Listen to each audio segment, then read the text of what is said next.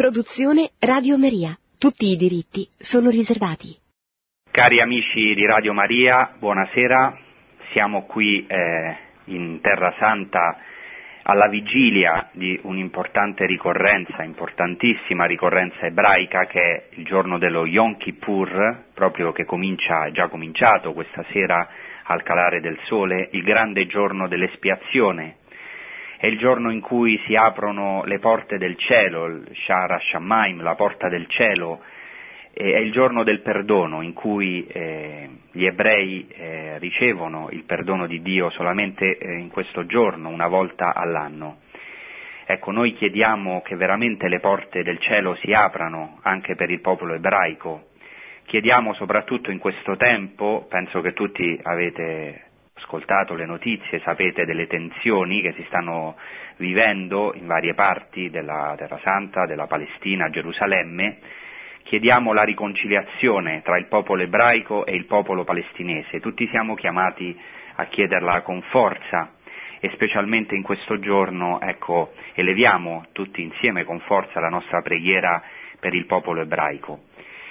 Oggi continuiamo eh, le nostre trasmissioni, stiamo parlando di Giovanni il Battista che ha potuto seguire la puntata precedente, abbiamo trattato della infanzia di Giovanni il Battista, cercando di andare proprio alle sorgenti.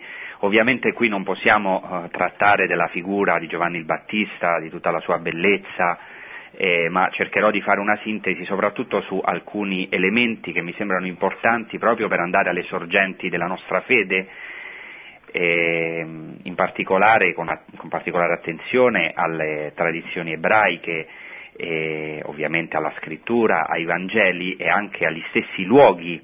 Ecco, subito vorrei sottolineare qualcosa di fondamentale che mh, non ho smesso mai di evidenziare in queste trasmissioni, ma che è importante sempre ripetere, specialmente per chi eh, seguisse queste trasmissioni per la prima volta, cioè la nostra fede cristiana è storica, è storica, Ecco, un grande attacco che è stato fatto eh, nel secolo scorso, ma in generale eh, in molte epoche della storia, ma specialmente ultimamente, è sulla storicità della figura, per esempio, di Gesù Cristo, ma anche in generale sulla storicità dei Vangeli.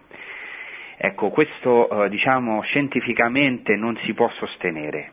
I Vangeli sono storia, Certo, non sono solo storia, è chiaro che i Vangeli sono essenzialmente kerigma, cioè kerigma è una parola greca che vuol dire eh, eh, annuncio, predicazione, eh, quindi è già una storia eh, che è piena, per così dire, di teologia, cioè piena dell'annuncio eh, della nostra salvezza, ma questo non toglie assolutamente nulla alla storicità e per questo voglio cominciare proprio questa puntata su Giovanni il Battista con una testimonianza di uno storico, che è lo storico più importante eh, eh dei tempi di Gesù Cristo, che abbiamo già nelle trasmissioni varie volte trattato, ma lo ripeto, che appunto in ebraico si chiama Yosef ben Mattatiahu, cioè eh, Giuseppe figlio di Mattatia, meglio conosciuto come Giuseppe Flavio, un ebreo, quindi uno storico ebreo, che ehm,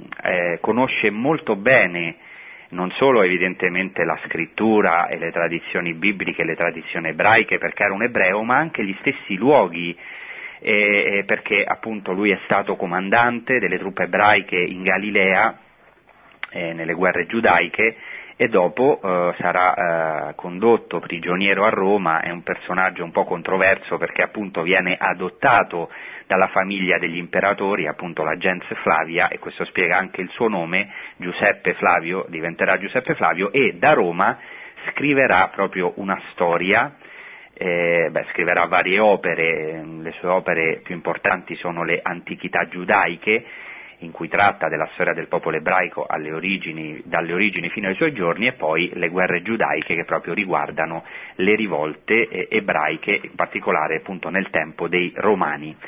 E eh, Giuseppe Flavio, appunto uno storico ebreo, parla proprio di Giovanni il Battista.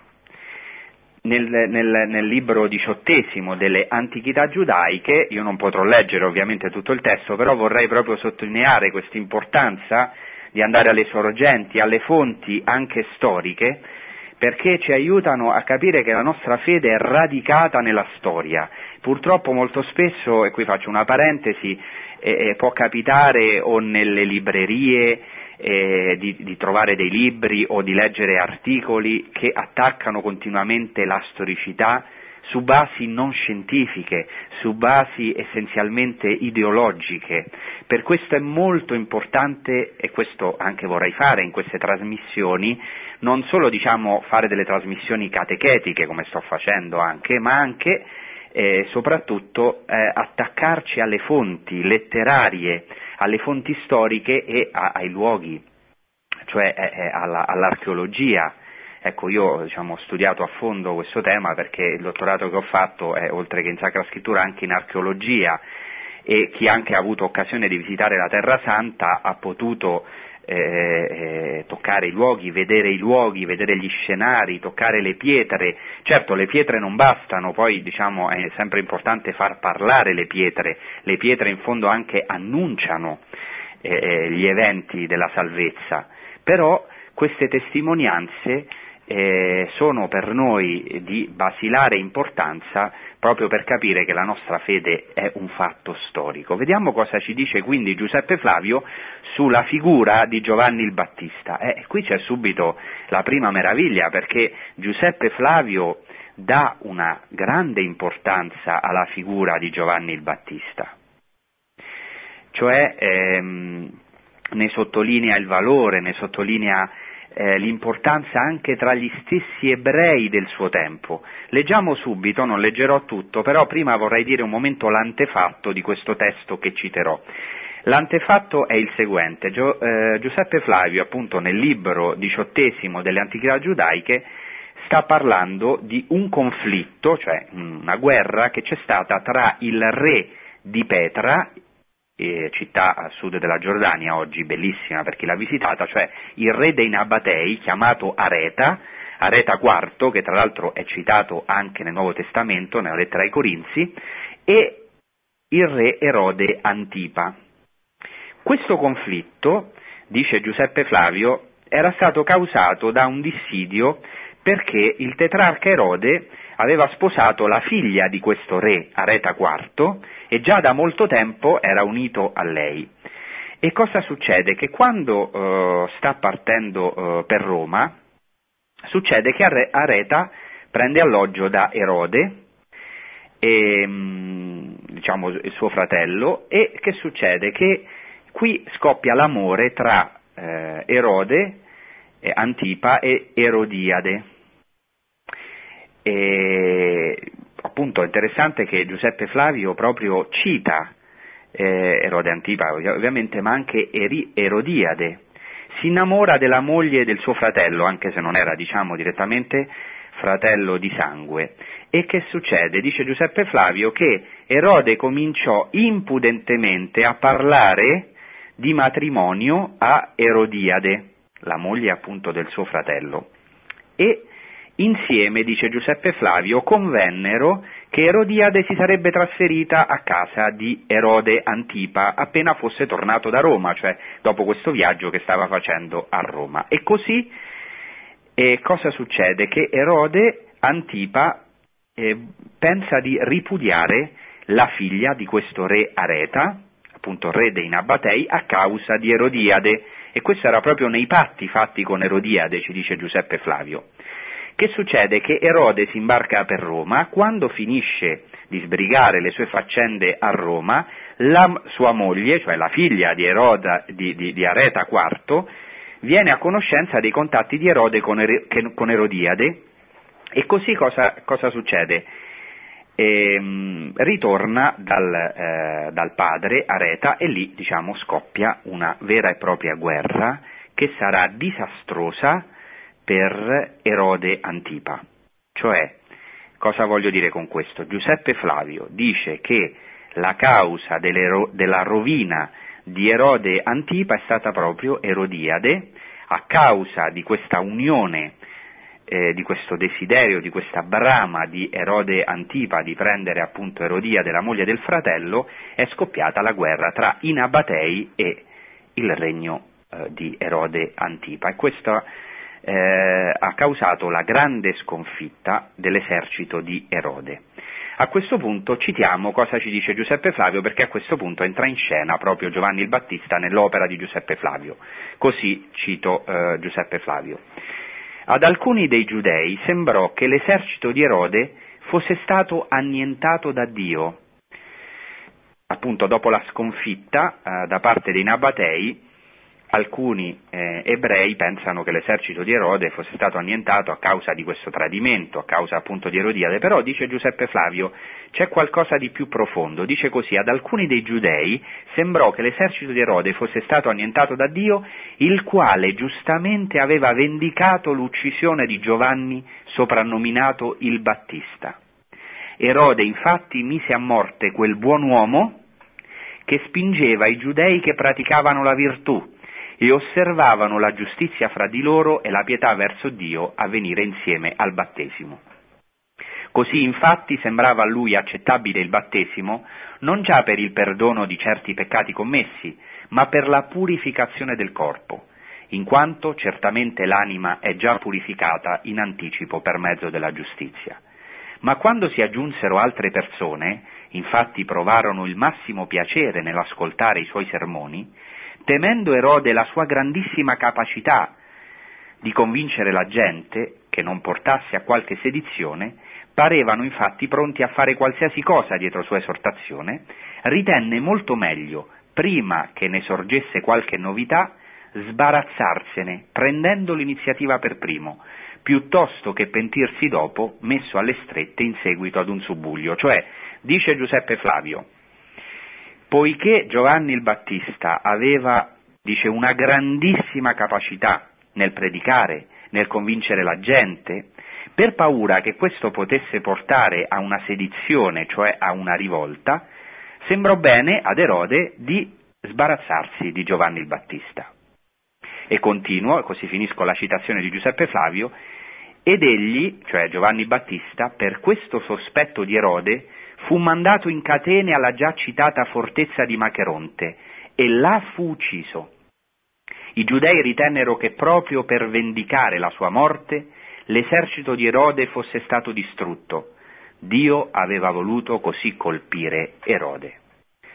E questa testimonianza è importantissima. Innanzitutto cita la figura di Giovanni il Battista e cita il fatto che Giovanni il Battista era un personaggio con un grandissimo carisma, che aveva una grandissima forza di predicazione, un grande fascino, esercitava un enorme fascino sugli stessi ebrei, e tanto che appunto ci dice eh, Erode cominciava a temere una rivolta vedendo appunto come lo, gli stessi Vangeli ci dicono che grandi folle da Gerusalemme, da tutta la Giudea e anche da più lontano venivano a farsi battezzare da Giovanni, cioè entravano nel discepolato di Giovanni il Battista, nel deserto non solo, eh, eh, eh Giovanni, Giuseppe Flavio ci dice anche che secondo molti ebrei la, la, sconfitta di Erode da parte dei Nabatei era dovuta proprio a Dio stesso, c'era una punizione divina per l'uccisione di quel buon uomo, come lo chiama lui, cioè di Giovanni il Battista. Eh, questo è molto interessante. Non solo, Giuseppe Flavio ci dice perfino il luogo che oggi ancora si può visitare, di cui parlerò dopo, dopo torneremo su questo evento, il luogo in cui è stato ucciso Giovanni il Battista e anche dove evidentemente è stato imprigionato, che è la fortezza di Macheronte che oggi si trova in Giordania e che si può visitare, che per noi è un luogo santo dove si ricorda proprio il martirio del più grande tra i nati di donna, del profeta, del culmine dell'Antico Testamento e dell'inizio del Nuovo Testamento, del precursore, dell'amico dello sposo, che è proprio San Giovanni il Battista. Ritorneremo su questo testo, su questa testimonianza di, Gius- di, Giuseppe Flavio, ma ho voluto subito cominciare con questo per citare le fonti anche storiche sui Vangeli. Bene, ehm, ritorneremo quindi su questo testo. Quindi Giovanni il Battista è eh, considerato, come dice Giuseppe Flavio, dagli ebrei una figura carismatica. Sappiamo, come ho citato nella scorsa puntata, che c'erano delle figure eh, che predicavano nel deserto. Abbiamo parlato dell'eremita Banno, che era proprio stato un maestro di Giuseppe Flavio, che viveva nel deserto e che dava grande importanza alle mikvaot, cioè per così dire ai battesimi, per, per, tra virgolette, cioè ai bagni di purificazione rituali. Abbiamo parlato degli uomini di Qumran, ma sappiamo che c'erano anche vari esseni nel deserto di Giuda, intorno al Mar Morto, che vivevano eh, eh, aspettando il Messia, cioè aspettando la rivelazione di Dio nel deserto, come dice proprio Isaia al capitolo 40, all'inizio del libro della consolazione, consolate, consolate il mio popolo, dice il vostro Dio, parlate al cuore di Gerusalemme, gridatele che è finita la sua schiavitù. Poi continua dicendo, una voce grida, nel deserto preparate la via al Signore, appianate nella steppa la strada per il nostro Dio. Quindi il nuovo esodo, il Messia che doveva compiere il nuovo esodo, era atteso proprio nel deserto, lì dove è cominciata eh, questo dialogo meraviglioso tra Dio e il suo popolo, questo fidanzamento, come, dice, eh, come dicono i profeti, fid- mi ricordo di te, del tuo affetto, del tuo del fidanzamento che avevo con te nel deserto, come dice anche il profeta Osea.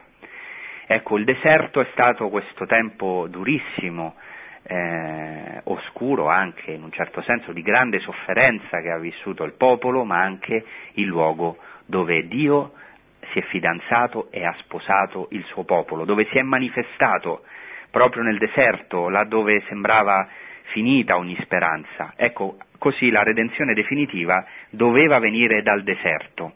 Il Messia viene dal deserto, si rivela nel deserto. Ecco perché Gesù Cristo va a farsi battezzare nel Giordano da Giovanni il Battista e dopo viene condotto dallo Spirito nel deserto. Questa è una rivelazione enorme, profondissima. Il Messia, Dio stesso, la Shekinah di Dio, la presenza di Dio stesso che un tempo abitava nella tenda e camminava nel deserto e ha accompagnato gli israeliti nel deserto, adesso è nella sua pienezza in una persona, vero Dio e vero uomo, che è nel deserto, che appare nel deserto, subito dopo, insieme a Giovanni il Battista e subito dopo, e proprio lì si aprono i cieli, come anche nello Yom Kippur, credono gli ebrei, che si aprono le porte del cielo. Ecco, e proprio su questo vorrei ora un momento soffermarmi, su questo inizio che è il Giovanni il Battista. La, voglio fare una parentesi, la festa dello Yom Kippur, che appunto oggi proprio il popolo ebraico ha cominciato eh, a celebrare con grande devozione, con grande solennità, è preceduta da una festa che è il Capodanno ebraico che eh, viene chiamato in ebraico Rosh Hashanah.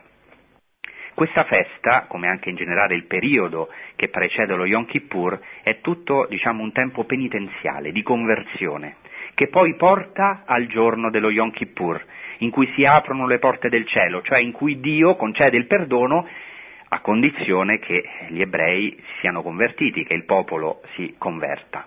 Ecco, possiamo così fare un parallelo. Giovanni il Battista è proprio questa inaugurazione del regno di Dio. Certo, Gesù Cristo inaugura il regno di Dio, ma questa uh, inaugurazione del regno di Dio, che è Gesù Cristo, lui, proprio per così dire il capodanno, il nostro capo, il nostro Rosh, colui che ha inaugurato l'anno di misericordia del Signore, questo inizio è preceduto dalla predicazione di Giovanni il Battista, che è tutta tesa alla conversione, eh, Giovanni il Battista è questo grido nel deserto che ci invita alla conversione, che deve preparare il popolo alla rivelazione del Messia, all'avvento del Messia, Gesù Cristo nostro Signore. E, è molto interessante proprio questo tempo penitenziale e nel giorno del battesimo si aprono le porte del cielo, c'è la rivelazione, c'è una voce dal cielo, la colomba, quindi è una rivelazione trinitaria, la colomba segno dello Spirito Santo, la voce del Padre, la stessa voce del Padre che proclama il figlio, ecco eh, il mio figlio prediletto, eh, nel battesimo si aprono le porte del cielo e è un segno che veramente la pienezza di Dio, Dio stesso, è disceso sulla terra, è disceso fino agli abissi, fino al fonte battesimale, fino al Giordano. Non si aprono le acque del Giordano come nell'Antico Testamento, ma ora si aprono proprio, si apre il cielo, si aprono le porte del cielo. Ecco, Giovanni il Battista è proprio questo profeta, questa voce che grida nel deserto e eh, deve preparare la via al Signore nel deserto. Questo testo di Isaia che ho citato, una voce grida nel deserto preparate la via al Signore, è un testo molto importante nella tradizione ebraica, in particolare nei testi ritrovati a Qumran, ecco, dove proprio eh, si sottolineava l'importanza di questa parola di Isaia, segno che eh, almeno una parte del popolo ebraico aspettava proprio la rivelazione del Messia nel deserto. E nel deserto viene Giovanni il Battista a essere testimone, a preparare la via del Signore. Egli stesso si autodenomina l'amico dello sposo. Ecco, questo è proprio quello che caratterizza Giovanni il Battista, essere l'amico dello sposo. Nell'Antico Testamento eh, c'è tutta questa tradizione meravigliosa della metafora, dell'immagine nuziale per descrivere i rapporti tra Dio e il suo popolo. Dio è lo sposo, Israele è la sua sposa. Ecco, tutto questo si è compiuto proprio nell'avvento del Messia. Gesù Cristo non a caso nel Vangelo di Giovanni compie il primo miracolo in un matrimonio, lui stesso si rivela come lo sposo e Giovanni il Battista lo ha, ha molto chiaro questo e infatti si chiama l'amico dello sposo. Eh, bisogna anche entrare, proprio andare alle sorgenti di questa espressione l'amico dello sposo, perché eh, Giovanni il Battista si autodenomina l'amico dello sposo. Ecco, ai tempi di Gesù l'amico dello sposo era eh, un amico molto intimo, appunto, dello sposo che lo doveva lavare per le nozze, doveva prepararlo, doveva essere quindi un amico a lui molto intimo, prepararlo per le nozze. Ecco, anche Giovanni il Battista battezza Gesù Cristo, lava lo sposo, anche se sappiamo che questo sposo Gesù Cristo non aveva bisogno di essere lavato, tanto che quando Gesù viene da Giovanni il Battista per essere battezzato, eh, diciamo, protesta, dice come? Tu, sono io che devo venire da te e tu vieni da me e Gesù Cristo risponderà nel Vangelo di Matteo, lascia fare per ora perché così conviene che adempiamo ogni giustizia. Ecco, era pre, pre, prefigurato proprio questo, era nel progetto di Dio che l'amico dello sposo doveva preparare il vero sposo per le nozze. Ecco, così l'amico dello sposo doveva lavare lo sposo per le nozze. Così Giovanni il Battista battezza Gesù Cristo. Giovanni Battista mostra lo sposo alla sposa che è Israele, Ecco, lo leggeremo tra poco, quando Gesù sta arrivando a farsi battezzare, eh, secondo eh, il Vangelo di Giovanni, eh, Giovanni il Battista mostra eh, Gesù Cristo ai suoi discepoli e dice ecco l'agnello di Dio, ecco colui che porta oppure che toglie il peccato del mondo. È lui proprio che mostra lo sposo alla sposa, che è Israele, che sono i discepoli, alla sposa che siamo noi definitivamente. Giovanni il Battista si presenta nel Vangelo come l'amico dello sposo che esulta alla voce della sposa. Questo è un chiaro riferimento proprio alle nozze ebraiche, dove l'amico dello sposo aveva un ruolo fondamentale. Pensate che dopo la celebrazione delle nozze, l'amico dello sposo, appunto il paraninfo, doveva rimanere in prossimità della camera nuziale per ascoltare la voce della sposa e così verificare la consumazione del matrimonio e testimoniare che la gioia era veramente compiuta. È chiaro quindi che l'amico dello sposo doveva essere un amico molto intimo degli sposi, che, certo lungi dall'invidiarli, si rallegrava con tutto il cuore della loro unione e dopo aver constatato che questa unione era realmente avvenuta, finalmente poteva ritirarsi, rallegrandosi con gli sposi che si rallegravano. Ecco Giovanni il Battista, tutta questa missione. Ecco perché a un certo punto dirà egli, cioè lo sposo, Gesù Cristo, deve crescere e io invece diminuire, perché ha questa missione, che se volete è la missione di noi cristiani, la missione dei catechisti, la missione anche, se volete, anche dei presbiteri, dei sacerdoti, quella di indicare lo sposo, di far incontrare lo sposo che è Gesù Cristo con le persone, ma di non prendere, e questa è sempre una tentazione per noi tutti, di non prendere il ruolo di Messia, di Salvatori. Noi non siamo Salvatori di nessuno, noi siamo strumenti come Giovanni il Battista, possiamo essere profeti, abbiamo questa missione, indicare a tutte le genti il Salvatore, indicare veramente l'unico, l'unico che può essere il nostro sposo, l'unico che unito a noi può riempire i nostri vuoti più profondi di felicità, quello a cui veramente il nostro cuore anela, la pienezza, la felicità, la vita eterna. Solo uno può riempire, solo uno può essere il vero sposo. Certo, noi tante volte ci abbandoniamo ad altri amanti purtroppo, ad altri idoli. Ecco perché la nostra missione è essere uniti a questo sposo e indicare alle genti, specialmente a quelli più lontani, proprio lo sposo che è sempre pronto a venire. Cristo è lo sposo che viene, colui che viene, come vedremo tra poco.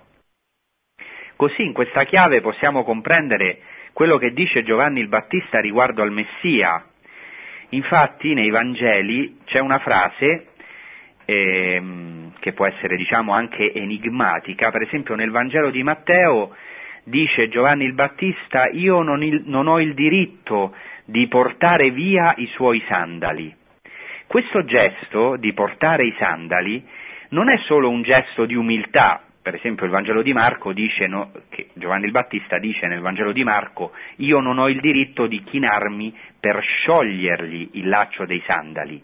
Allora si può pensare che questo sia solamente, e anche così, un gesto di umiltà, cioè vale a dire Giovanni il Battista si sente talmente indegno davanti a Gesù Cristo e sa che non è lui il Messia, anche se era stato identificato come il Messia da tanti ebrei, ma lui rifiuta, come vedremo, questa uh, denominazione perché sa che il Messia è Gesù Cristo e quindi si sente indegno e non è degno così di sciogliergli il legaccio dei sandali. In realtà in questa espressione c'è qualcosa di molto più profondo. Sappiamo che il sandalo nell'Antico Testamento, nel libro del Deuteronomio, era fonda- fondamentale in un rito, in una legge che si chiama la legge del, del Levirato, secondo la quale se una donna rimaneva vedova, doveva fare con un gesto del sandalo, ehm, diciamo, ricorso al eh, fratello eh, di suo marito, appunto, al suo cognato, che aveva il diritto, o al parente più prossimo, che aveva il diritto su di lei. Cioè, secondo il libro del Deuteronomio, eh, il fratello eh, di, di, di, di, uno sposo che era defunto aveva il diritto eh, di prendere la moglie non solo il diritto, anche il dovere, anche il dovere. Eh, poi sappiamo dal libro dell'Euteronomio che di fatto potevano rinunciare a questo dovere, ma rimanevano per così dire svergognati perché non avevano adempiuto il dovere di eh, eh appunto eh, ehm, diciamo, aiutare eh, il fratello ad avere una discendenza. E allora questo fatto di porgere il sandalo, e lo vediamo anche in altri posti nella scrittura, è un gesto nuziale, è un gesto di fidanzamento, un gesto di appartenenza. È un gesto di appartenenza. Ecco perché Giovanni il Battista rifiuta, dice io non sono degno di portargli il sandalo, cioè cosa vuole dire? non sono io lo sposo, perché lo, il sandalo voleva dire appunto, sulla base di quello che abbiamo detto, il diritto ad avere la sposa, il diritto a, ad avere, diciamo, uh, uh, uh, a, a poter prendere la sposa. Giovanni il Battista rinuncia a questo diritto, sa che non è sua la sposa, sa che Israele non è suo, sa che il popolo non è suo, sa che quei discepoli non sono suoi. E questo anche non sarà stato facile per lui. Pensate che Giuseppe Flavio dà una grande testimonianza di Giovanni il Battista, come abbiamo visto, del suo carisma e sappiamo anche dai Vangeli che questo è storico. hanno mandato una delegazione da Gerusalemme per chiedergli sei tu il Messia, perché avevano riconosciuto in Giovanni il Battista veramente un carisma unico, era un gran profeta di, di, di, di un valore eccezionale. Ecco, ma eh, Giovanni il Battista ha questa missione, scomparire, scomparire, dire non sono io lo sposo, ecco lo sposo viene, è un altro, far incontrare lo sposo che è Gesù Cristo con noi, con il suo popolo. E proprio nella seconda parte della trasmissione vorrei, un po' velocemente, vedere due testi in cui emerge in modo meraviglioso questa figura di Giovanni il Battista, che è anche molto attuale eh, per i tempi di oggi, anche i tempi in cui viviamo, anche diciamo, le difficoltà in cui versa la Chiesa, eh, perché diciamo, è stato un testimone della verità, non ha avuto paura ad annunciare la verità, sempre annunciando certo la misericordia, la salvezza del Signore, ma è colui che con forza ha predicato la necessità della conversione, di ritornare al Signore, questa voce che grida nel deserto. Ecco come tante volte forse ci troviamo anche noi nel deserto di questa vita, dove abbiamo bisogno di punti di riferimento, abbiamo bisogno di testimoni come ha detto anche eh, Paolo VI, ecco, oggi il mondo ha bisogno non tanto di maestri quanto di testimoni. Ecco, adesso facciamo un breve intervallo musicale.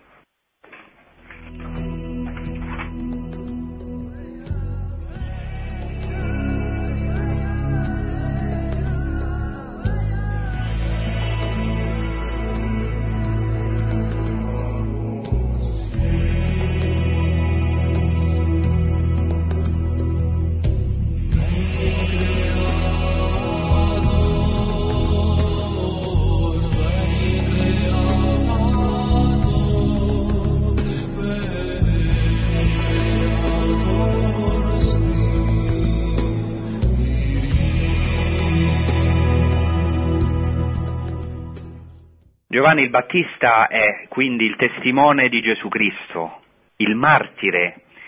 La parola martire in greco significa proprio testimone, in questo senso noi tutti siamo chiamati a essere martires, non necessariamente con il sangue, insomma, se Dio non lo permette, ma certamente tutti essere martires nel senso greco, cioè nel senso di testimoni. Giovanni il Battista è proprio questo primo testimone precursore di Gesù Cristo. E in cosa consiste la sua testimonianza? Questo è molto interessante, già ho fatto riferimento nella prima parte della trasmissione. La sua testimonianza consiste nel diminuire perché cresca il Messia, cresca il Messia in sé, ma soprattutto cresca negli altri. La testimonianza che Giovanni il Battista rende a Gesù Cristo è tutta un rinnegamento di sé, e in questo senso mi vorrei fermare solo su un, su un Vangelo. Dopo ritorneremo, se Dio vuole, nelle prossime puntate sulla figura di Giovanni il Battista, sul battesimo, eccetera, ma ora in questa seconda parte vorrei soffermarmi su due eh, parole del Vangelo. Ecco, la prima è del capitolo primo di Giovanni. Dice così, questa è la testimonianza di Giovanni quando i giudei gli inviarono da Gerusalemme sacerdoti e leviti a interrogarlo. Chi sei tu? Egli confessò e non negò e confessò, io non sono il Cristo. Allora gli chiesero, che cosa dunque? Sei Elia? Rispose, non lo sono. Sei tu il profeta? Rispose, no. Gli dissero dunque, chi sei? Perché possiamo dare una risposta a coloro che ci hanno mandato. Che cosa dici di te stesso? Rispose, io sono voce di uno che grida nel deserto, preparate la via del Signore. Ecco, in questo testo che abbiamo proclamato, Giovanni il Battista per tre volte nega nega di essere il Messia, cioè dice io non sono. Ecco, pensate sullo sfondo di tutto quello che abbiamo detto nella prima parte della trasmissione, di questa enorme figura citata perfino da uno storico ebreo, quindi non cristiano, che non è diventato cristiano, Giuseppe Flavio non era cristiano, che vive a Roma e quindi scrive per i romani e ancora nei suoi scritti risuona questa figura enorme, profetica, di Giovanni il Battista, temuta perfino da Erode Antipa. Ecco, su questo sfondo la testimonianza di Giovanni il Battista è un autorinnegamento, un rinnegamento di sé, un dire io non sono il Messia, proprio perché era stato, eh, in molti era sorta la, la, la, la, domanda, forse costui sarà il Messia, noi abbiamo dedicato addirittura due puntate sul Messia, sul, eh, sull'idea di Messia, sul messianismo ai tempi di Gesù, eh, che diciamo, si attendeva il Messia, c'era tutto un fermento e quindi diciamo, una figura come Giovanni il Battista di grande carisma aveva fatto nascere in vari la domanda forse è lui veramente il Messia. Ecco, Giovanni il Battista per tre volte dice io non sono il Messia. Questo è veramente interessantissimo. Ecco, il Vangelo di Giovanni è tutto fondato su l'io sono, cioè su Gesù Cristo che si proclama come l'io sono. Ecco, molte volte ci sono queste rivelazioni messianiche, cioè Gesù Cristo dice per esempio io sono il pane della vita, io sono la resurrezione la vita, io sono la via, la verità e la vita, varie volte, varie volte nei Vangeli e anche eh, si, pro, si, eh, si, autoproclama come si, eh, semplicemente l'io sono, per esempio vi ricordate quando Gesù Cristo dice nel Vangelo di Giovanni, se infatti non crederete che io sono, morirete nei vostri peccati. Cioè, eh, anche questo è molto interessante perché si vede come già nel Vangelo di Giovanni c'è una chiara affermazione della divinità di Gesù Cristo. Lo stesso Gesù Cristo è cresciuto in questa autocoscienza. E, e finché diciamo si autoproclama come l'io sono, io sono era il nome di Dio nell'Antico Testamento, io sono colui che sono. E eh, Gesù Cristo è nel Vangelo di Giovanni proprio questo io sono. Ora invece Giovanni il Battista, proprio all'inizio del Vangelo, per tre volte dice io non sono. Gli viene chiesto appunto eh, tu chi sei? Ed egli confessò e non negò e confessò, dice il Vangelo. Per tre volte c'è questa insistenza, può sembrare strana, può sembrare solo un gioco di parole, confessò e non negò e confessò. In realtà questa insistenza è dovuta al fatto che Giovanni il Battista si autoproclama come, per così dire, io non sono, come colui che non è, di fronte a colui che veramente è, che è Gesù Cristo. Ecco, confessò e non negò e confessò, quindi tre volte, io non sono il Cristo. Per la seconda volta ancora gli chiesero chi dunque sei Elia? Dice non sono, letteralmente in greco non si dice non lo sono, ma si dice ukeimi, cioè non sono. Sei il profeta? Gli chiesero ed egli rispose no. Ecco, per tre volte, per così dire, Giovanni il Battista si autorinnega per eh, eh, mostrare il Messia, cioè paradossalmente la sua testimonianza, la sua affermazione, la sua confessione in Gesù Cristo è un rinnegamento di sé.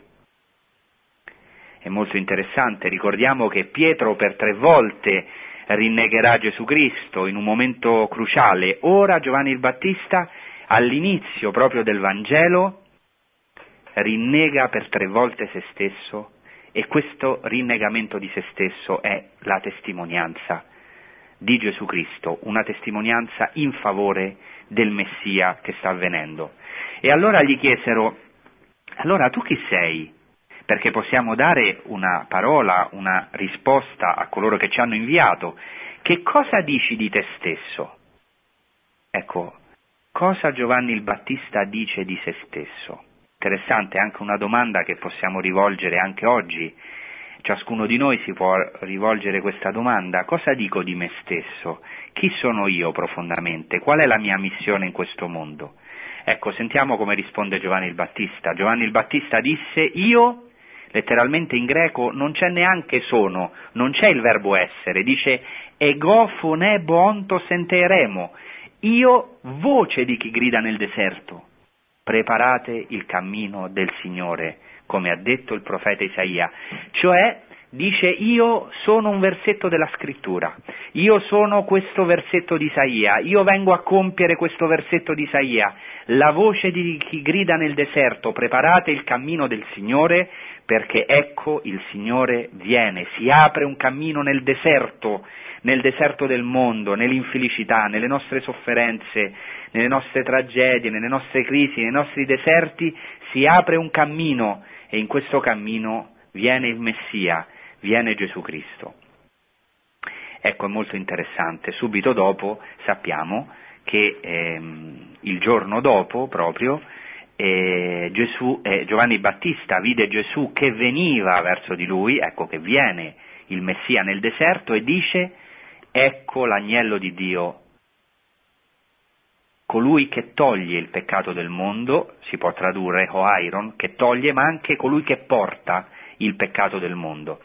Giovanni il Battista riconosce in Gesù Cristo l'agnello, l'agnello di Dio che porta su di sé il peccato del mondo, cioè che vuol dire togliere? Perché Gesù Cristo toglie il peccato del mondo? Perché lo prende su di sé, lo porta su di sé, lui è veramente la vittima dell'espiazione, quell'agnello che gli ebrei sacrificavano ogni giorno, si chiamava il sacrificio Tamid, il sacrificio perpetuo, cioè di ogni giorno, quell'agnello è ora Gesù Cristo ed è lui anche l'agnello pasquale. È molto interessante che gli agnelli dovevano essere ben esaminati, gli agnelli pasquali, per essere perfetti, per essere, come si dice in greco, hamomoi, cioè senza macchia, senza macchia, cioè immacolati. Gli agnelli per la Pasqua dovevano essere immacolati, dovevano essere perfetti, venivano esaminati specialmente dai sacerdoti che erano proprio esperti della legge.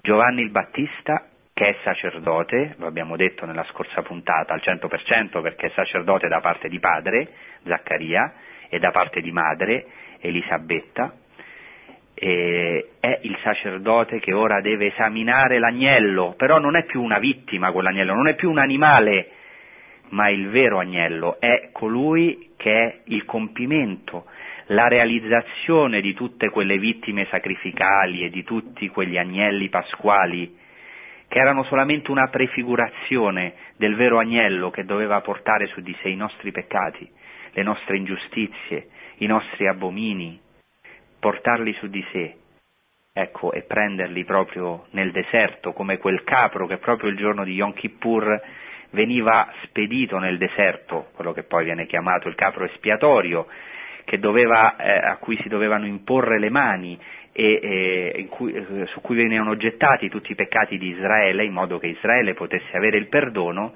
ecco quel capro mandato nel deserto, quell'agnello, ecco è Gesù Cristo, nostro Signore, Lui che ha compiuto questa realtà, ha preso su di sé i peccati del mondo, come dice la lettera agli ebrei, morendo fuori dall'accampamento, perché noi potessimo avere la, il perdono di Dio perché potessimo essere santificati, giustificati nel sangue del vero agnello pasquale che è Gesù Cristo. Sarebbe bello soffermarsi oltre, ma non possiamo. Invece vorrei per finire proprio sottolineare ancora questo ruolo di Giovanni il Battista come testimone e in particolare come testimone della verità. Giovanni il Battista ha dato la sua suprema testimonianza a Gesù Cristo, come ci dice proprio Giuseppe Flavio nella fortezza di Macheronte, un posto bellissimo che spero che alcuni di voi abbiano avuto la, eh, la gioia di visitare, che si trova proprio in Giordania, a 24 chilometri a sud-est dalla foce del Giordano, sulla riva est del Mar Morto. È un posto bellissimo eh, Macheronte, appunto si chiama, questo nome viene dal greco Machaira, che vuol dire appunto spada, poi chiamato in arabo uh, Mukawwer. Eh, è il luogo dove eh, vi era la fortezza di Erode. Sappiamo che Erode, parliamo di Erode il Grande, quindi il padre di Erode Antipa, aveva fatto costruire molte fortezze nel deserto per consolidare il suo impero e anche eh, queste fortezze erano dei palazzi eh, stupendi con ogni genere di comfort dove anche eh, il re andava per le sue vacanze, sappiamo in particolare che il re Erode il Grande amava molto alcune di queste fortezze eh, e anche eh, diciamo, faceva feste per i notabili della corte, eh, diciamo, per gli ufficiali del suo esercito, eccetera. Quindi erano vere e proprie diciamo, residenze Ecco, adesso il figlio di eh, Erode il Grande, Erode Antipa, è proprio sovrano di questo territorio. Erode Antipa era sovrano della Galilea, sappiamo, e della Perea. Ecco, ma Cheronte si trova proprio nella Perea, chiamata Perea perché eh, Peras appunto in greco vuol dire l'altra parte, come la Transgiordania, ecco, si trovava proprio appunto in prossimità delle foci del fiume Giordano, dall'altra parte del Mar Morto. Sembra strano chi conosce la geografia, ma in realtà Erode Antipa era proprio sovrano della Galilea e della Perea. E eh, diciamo, ci riferisce Giuseppe Flavio che proprio lì è avvenuto eh, il martirio, l'uccisione di Giovanni il Battista. Vale la pena, per concludere in questi ultimi cinque minuti, e, ricordare questo evento perché mi sembra di fondamentale importanza. Leggiamo quello che ci dice il Vangelo di Marco al capitolo 6. Dice Erode aveva mandato ad arrestare Giovanni e lo aveva messo in prigione a causa di Erodiade, moglie di suo fratello Filippo, perché l'aveva sposata.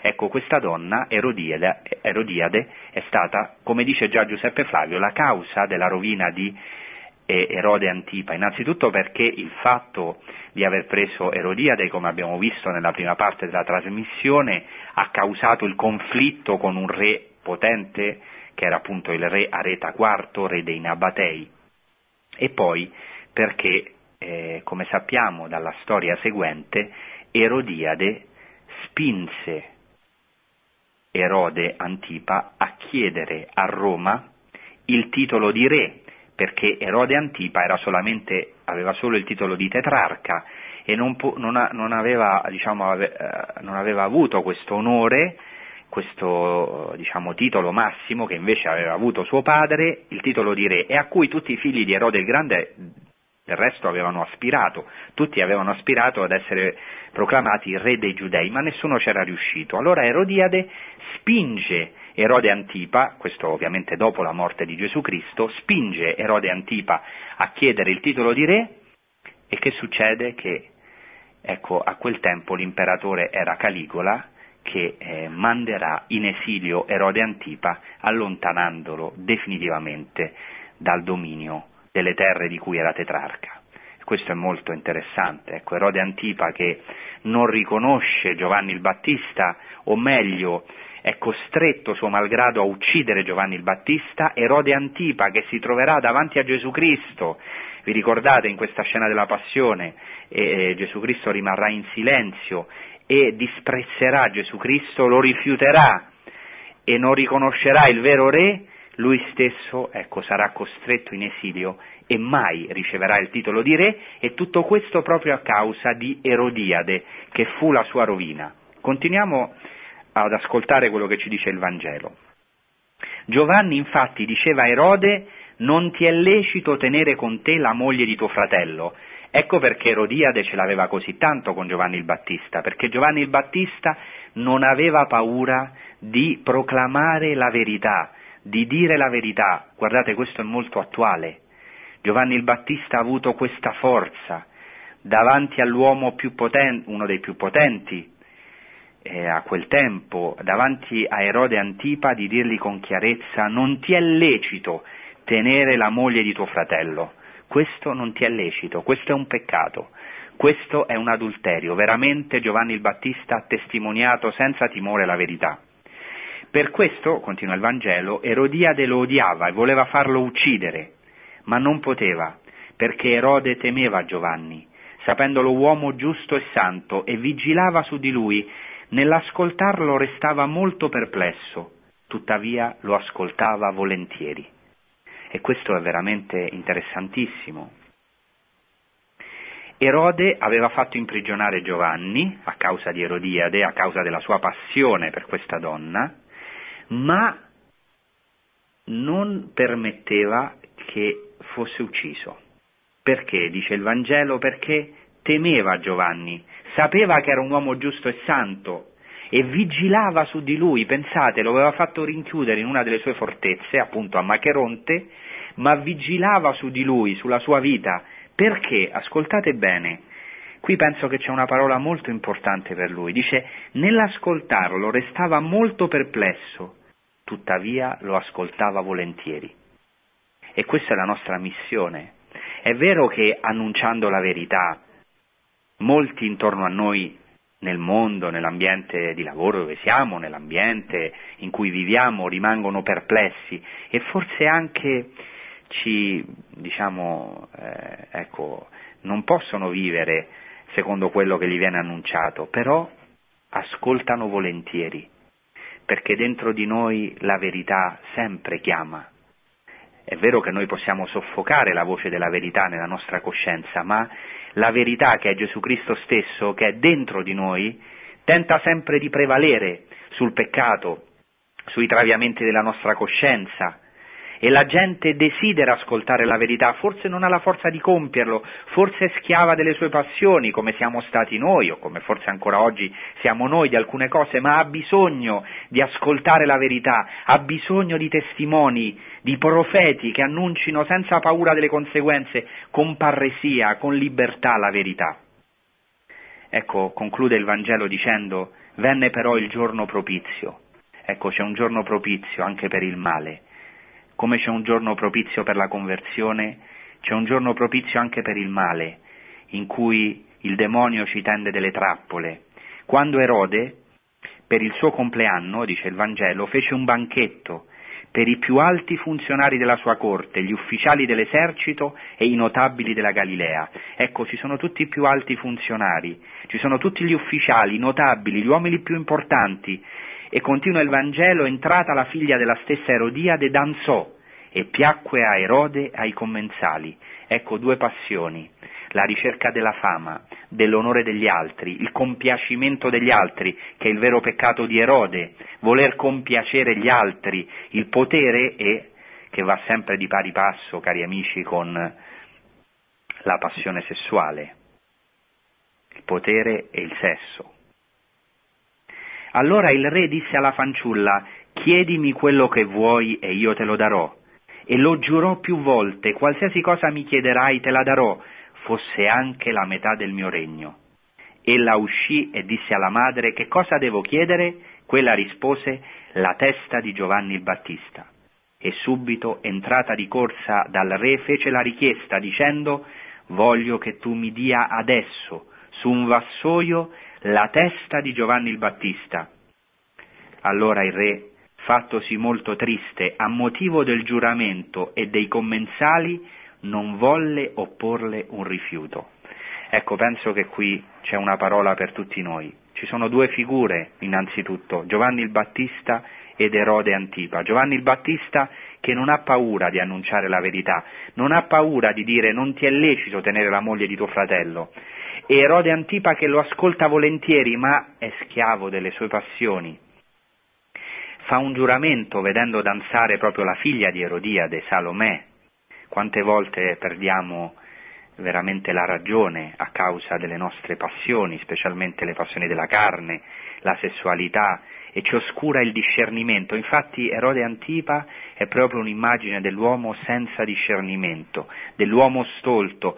Fa un giuramento ma nel momento in cui ha fatto il giuramento non può più tornare indietro, perché deve compiacere gli altri, deve compiacere eh, la folla e questa è una tentazione che possiamo avere tutti noi.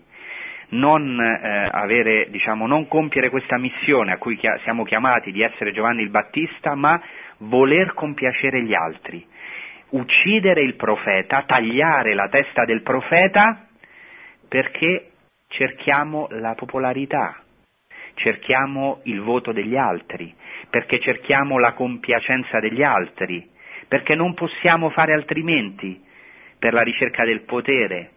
Ecco, questo è proprio per noi tutti una parola. Per questo, ecco, proprio poco tempo fa mi sono recato a Macheronte ed è sempre un luogo suggestivo perché noi siamo chiamati veramente ad essere come questo grande santo Giovanni il Battista, che ha dato la sua vita proprio a Macheronte nel deserto, è morto nel deserto perché la fortezza di Macheronte sta proprio nel deserto, è morto nel deserto, ecco, ma ha avuto questa grazia, preparare il cammino del Signore, non avere paura di essere una voce che grida, costi quello che costi. Anche noi siamo chiamati ad avere questa missione, a preparare la via del Signore, a non farci noi salvatori e messia per gli altri, ma a indicare il vero messia, il vero sposo, il vero salvatore. Ecco, chiediamo per noi e per la Chiesa di non perdere mai questa forza profetica, ma di rinnovarla. Noi tutti abbiamo bisogno, anch'io, tutti noi, avere coraggio di annunciare la verità e la misericordia anche, certo, ai più lontani, di essere in questo mondo delle colonne, dei baluardi, delle sentinelle. A me mi colpisce sempre molto quello che dice il profeta, ecco, a Gerusalemme ho posto sentinelle, giorno e notte non taceranno mai, non taceranno mai di giorno, cioè nei momenti luminosi, ma non taceranno neanche nei momenti oscuri. E forse noi ci troviamo oggi in questi momenti oscuri. Non dobbiamo avere paura, siamo chiamati a brillare come delle stelle, come dice eh, San Pietro, in mezzo a questa generazione perversa e degenere, senza giudicarla, amandola, ma essere dei baluardi, dei punti di riferimento, mostrare questo io sono, Gesù Cristo nostro Salvatore, al mondo, avere questa forza profetica, non avere paura di andare controcorrente, proprio il contrario di quello che ha voluto fare per tutta la sua vita Erode Antipa, e compiacere gli altri, cercare la gloria degli altri, che è una tentazione che tutti abbiamo. Ecco, non perdere questo discernimento, questa eh, forza della testimonianza di cui il mondo e quelli che sono intorno a noi hanno tanto bisogno, perché il mondo oggi ha bisogno di profeti, ha bisogno di noi, ha bisogno della nostra santità. È il momento di elevare la voce, eh, di essere questa voce che grida nel deserto, di prestare la voce al Messia, a Gesù Cristo, perché Lui possa essere presente in questa generazione e venire a tutti con la sua immensa misericordia. Bene, passiamo ora ai vostri interventi telefonici.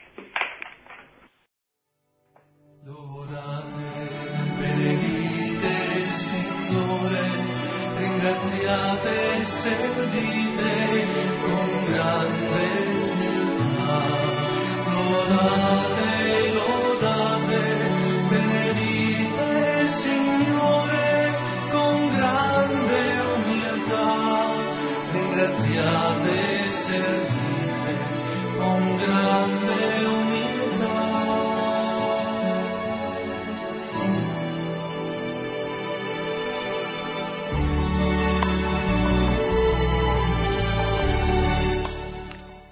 Sì, pronto? Pronto? Sì, buonasera. Buonasera, Gassore da Lugano. Eh, una domanda, ecco, una domanda. Lei spesso ha citato nelle varie trasmissioni passate quel San Paolo, il velo che cade sopra gli occhi del, di Israele. Ecco, la mia domanda è, ma allora ehm, per il popolo di Israele dov'è il um, libero arbitrio? Sono forse esenti loro da questo libero arbitrio individuale? Visto che hanno fatto queste scelte, non hanno, non hanno, non hanno fatto le scelte di, di accostarsi al Signore. Ecco. Sì, bene, grazie della domanda, eh. le, rispondo, le rispondo, subito. Bene, sì, e questa è una domanda interessante perché ehm, la esplicito un pochino, io l'ho capita, altrimenti è difficile capirla, cioè San Paolo parla di questo mistero, cioè dirà che un giorno il velo eh, che è diciamo, sopra eh, gli occhi degli ebrei per cui non hanno riconosciuto il Messia sarà tolto. Allora l'ascoltatore diceva giustamente, ma allora questo cosa vuol dire? Che non c'è libero arbitrio, che allora diciamo forse alcuni ebrei non hanno riconosciuto Gesù Cristo perché era volontà di Dio? Ecco no, questo non lo possiamo dire.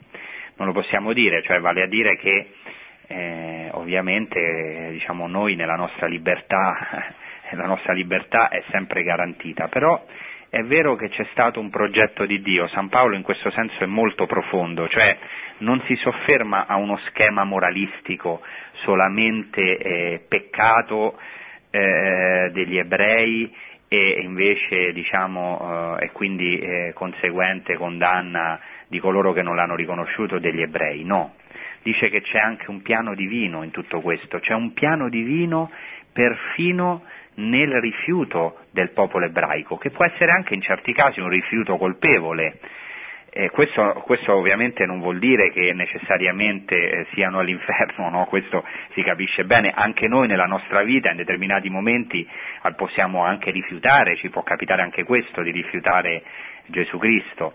Certo ci può essere anche un rifiuto talmente colpevole che può essere anche una condanna eterna, senza alcun dubbio. Però, dice San Paolo, c'è un mistero più profondo e lo spiega bene ehm, proprio nella lettera ai Romani, tra i capitoli 9 e 11, cioè dice che ehm, innanzitutto che l'elezione che Dio ha fatto nel suo popolo è irrevocabile, è un'elezione irrevocabile. Questo non vuol dire che, eh, che non ci sia libero arbitrio o che singolarmente eh, diciamo, diciamola così in modo popolare, che tutti automaticamente hanno la salvezza e vanno in paradiso, no, ma l'elezione del popolo ebraico è un'elezione eterna perché Dio per sempre sarà fedele. In secondo luogo vede nello stesso rifiuto de, degli ebrei verso il Messia, che è una cosa che lo fa soffrire moltissimo, perché addirittura San Paolo dice eh, nel capitolo 9 all'inizio dico la verità in Cristo, non mentisco, e ho nel cuore un grande dolore, una sofferenza continua e io stesso vorrei essere anatema separato da Cristo a vantaggio dei miei fratelli. San Paolo, diciamo, è sempre così, ovviamente molto paradossale, dice vorrei io essere lontano da Cristo a vantaggio dei miei fratelli.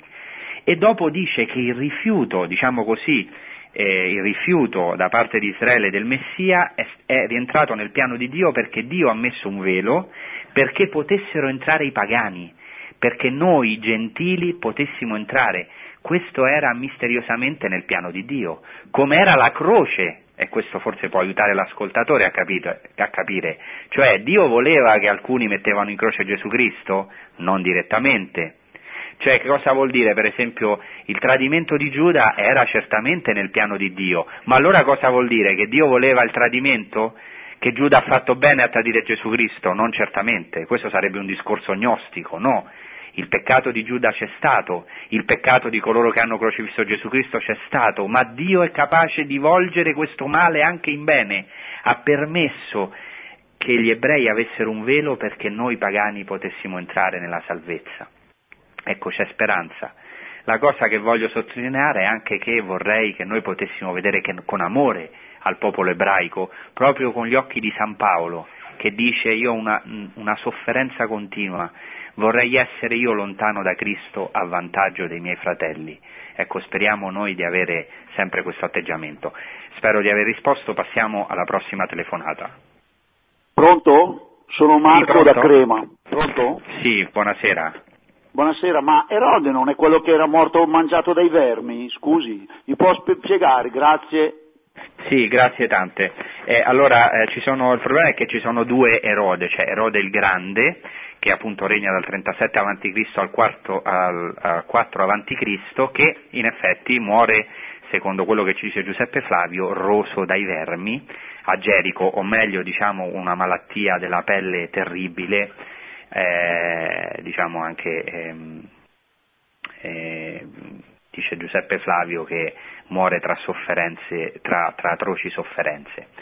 E diversa invece la sorte di Erode Antipa, che è il, uno dei figli eh, uno degli undici figli di Erode il Grande, a cui viene appunto affidato non l'intero regno di Erode il Grande, ma una parte perché dopo la sua morte nel 4 a.C. il suo regno viene diviso in tetrarchie e una di queste tetrarchie viene affidata proprio al re Erode Antipa che regna nella Galilea e nella Perea. Grazie, passiamo alla prossima telefonata. Pronto, don Francesco? Sì, pronto? Sono Simone da Cuneo. Sì, Simone, buonasera. Sì, buonasera. Eh, niente, avevo una piccola testimonianza da fare con due domande.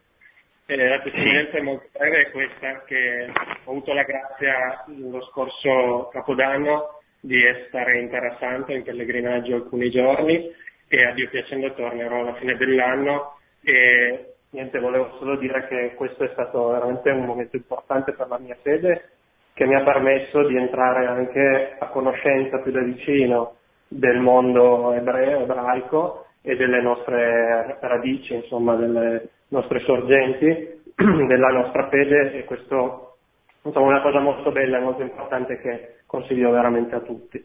Sì, è importante e... questa testimonianza, scusami, è importante questa sì. testimonianza perché incoraggiamo anche i pellegrini a, a, a continuare a venire perché sì. diciamo, da tanti anni non succede nulla ai pellegrini e anche Simone può testimoniare che diciamo, c'è una tranquillità anche in questi luoghi, nei luoghi santi, quindi sono contento. Sì, prego, le domande.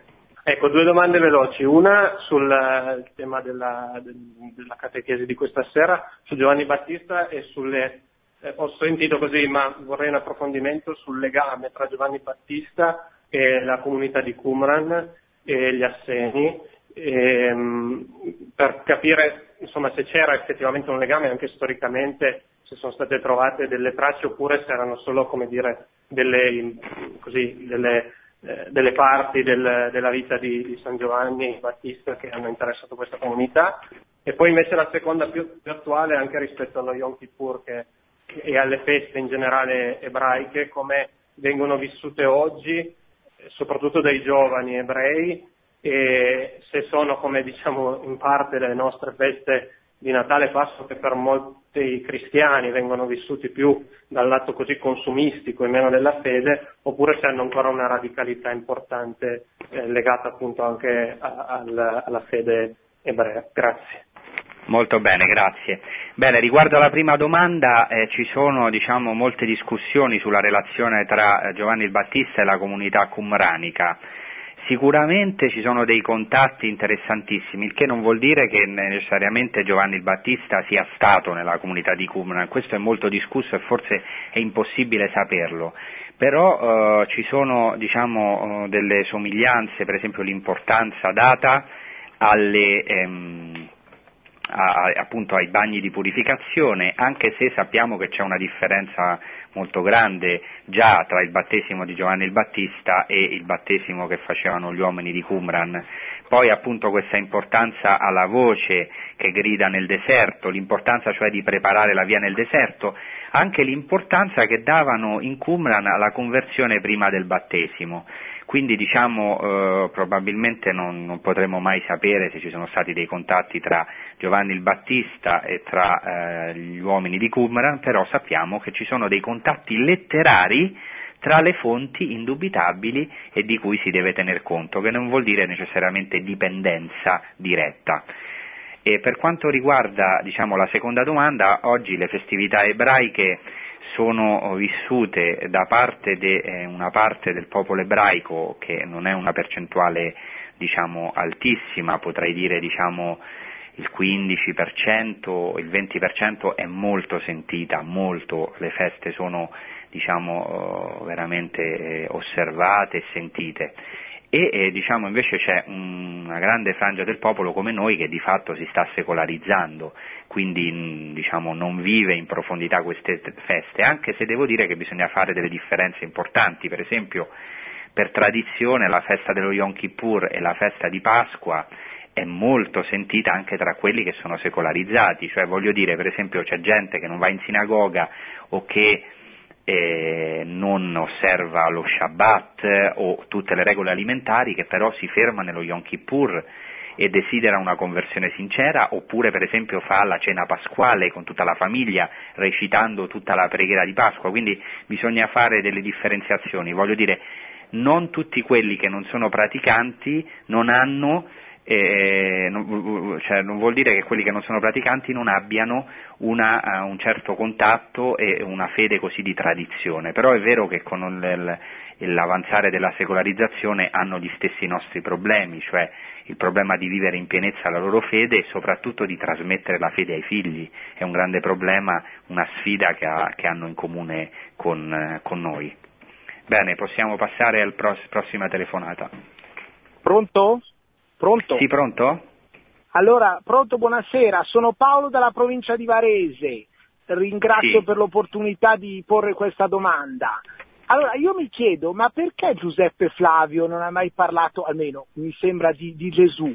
quando è stato così preciso in tante informazioni storiche. Mi è stato risposto su questo quesito perché Gesù non è stato importante politicamente per i romani, negli annali venivano segnati eventi di importanza per l'impero, però mh, se, se, fosse stato citato sarebbe stato molto più facile dimostrare tante, certo, tanto certo. della vita di Gesù.